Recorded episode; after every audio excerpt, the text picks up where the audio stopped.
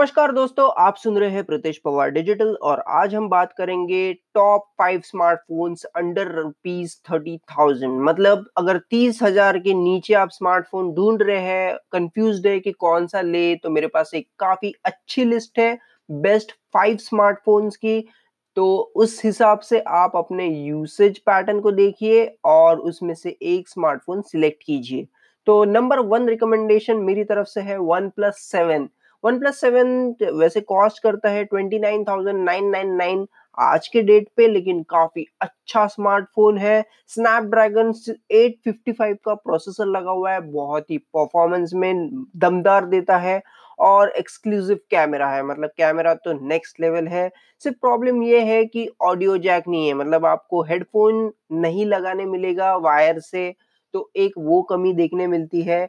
और दूसरी कमी ये है कि अल्ट्रा वाइड एंगल लेंस नहीं है और टेलीफोटो लेंस जो होता है वो भी नहीं है। मतलब आज के एक मिड रेंज फ़ोन में भी आप ये सब एक्सपेक्ट कर सकते हैं, लेकिन वन प्लस सेवन ने ये मिस कर दिया आई डोंट नो वाई फिर सेकंड रिकमेंडेशन मैं देता हूँ आपको रेडमी के ट्वेंटी प्रो तो के ट्वेंटी प्रो का three point five M M headphone jack है तो ये सबसे बड़ा एडवांटेज है और बैटरी और परफॉर्मेंस काफ़ी अच्छा देता है।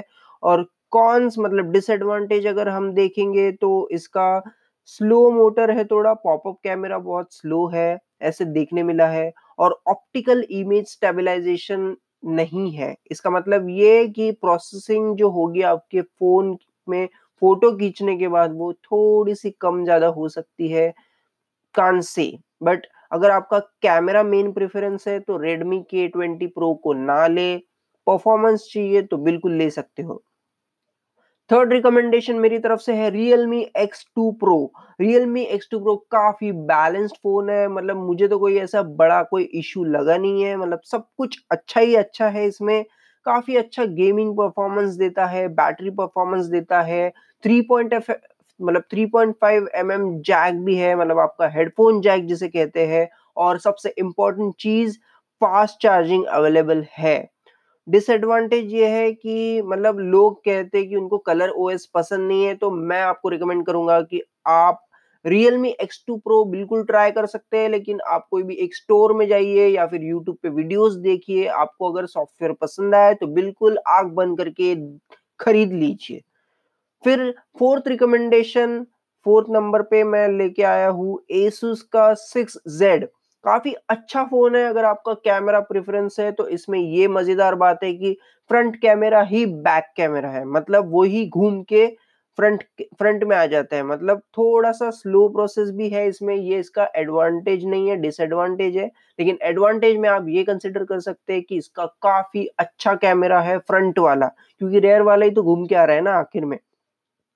फिर उसके बाद एसुस का ये भी एक बहुत बड़ा एडवांटेज है as compare to its competitors की उसमें 5000 नहीं 6000 एमएच की बैटरी है जो कि सबसे बड़ी है एज कंपेयर टू कोई भी उसका कॉम्पिटिटर फिर मैं लास्ट रिकमेंडेशन दूँगा आपको नंबर फाइव पे वीवो वी सेवनटीन प्रो जैसे कि वीवो का नाम है स्पेशलिटी है कैमरा तो बेहतर होगा ही तो वही उसका एक एडवांटेज है तो उसमें बहुत इमेज क्वालिटी और वीडियो क्वालिटी को काफ़ी, भर दिया हुआ है, काफ़ी इम्पोर्टेंस दिया हुआ है तो उसकी वजह से वो अच्छा ही है। उसमें कैमरा हम्प आपको नहीं दिखेगा मतलब ऐसा ऊपर ऐसा आया हुआ नहीं दिखेगा। और डिस्प्ले काफ़ी अच्छा है एमोलेड एमोलेड डिस्प्ले है। और कौन में तो मैं यही कहूँगा कि इसमें रिकॉर्ड आप जूम लेंस से नहीं कर सकते तो वो थोड़ा इश्यू हो सकता है।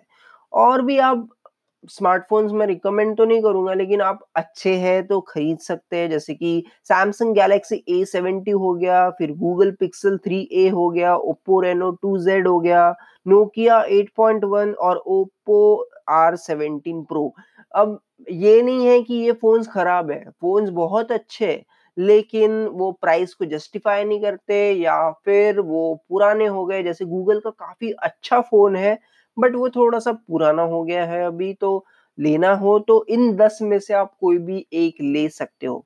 मैं आपसे मिलता हूँ अगले एपिसोड में, तब तक के लिए take care and good bye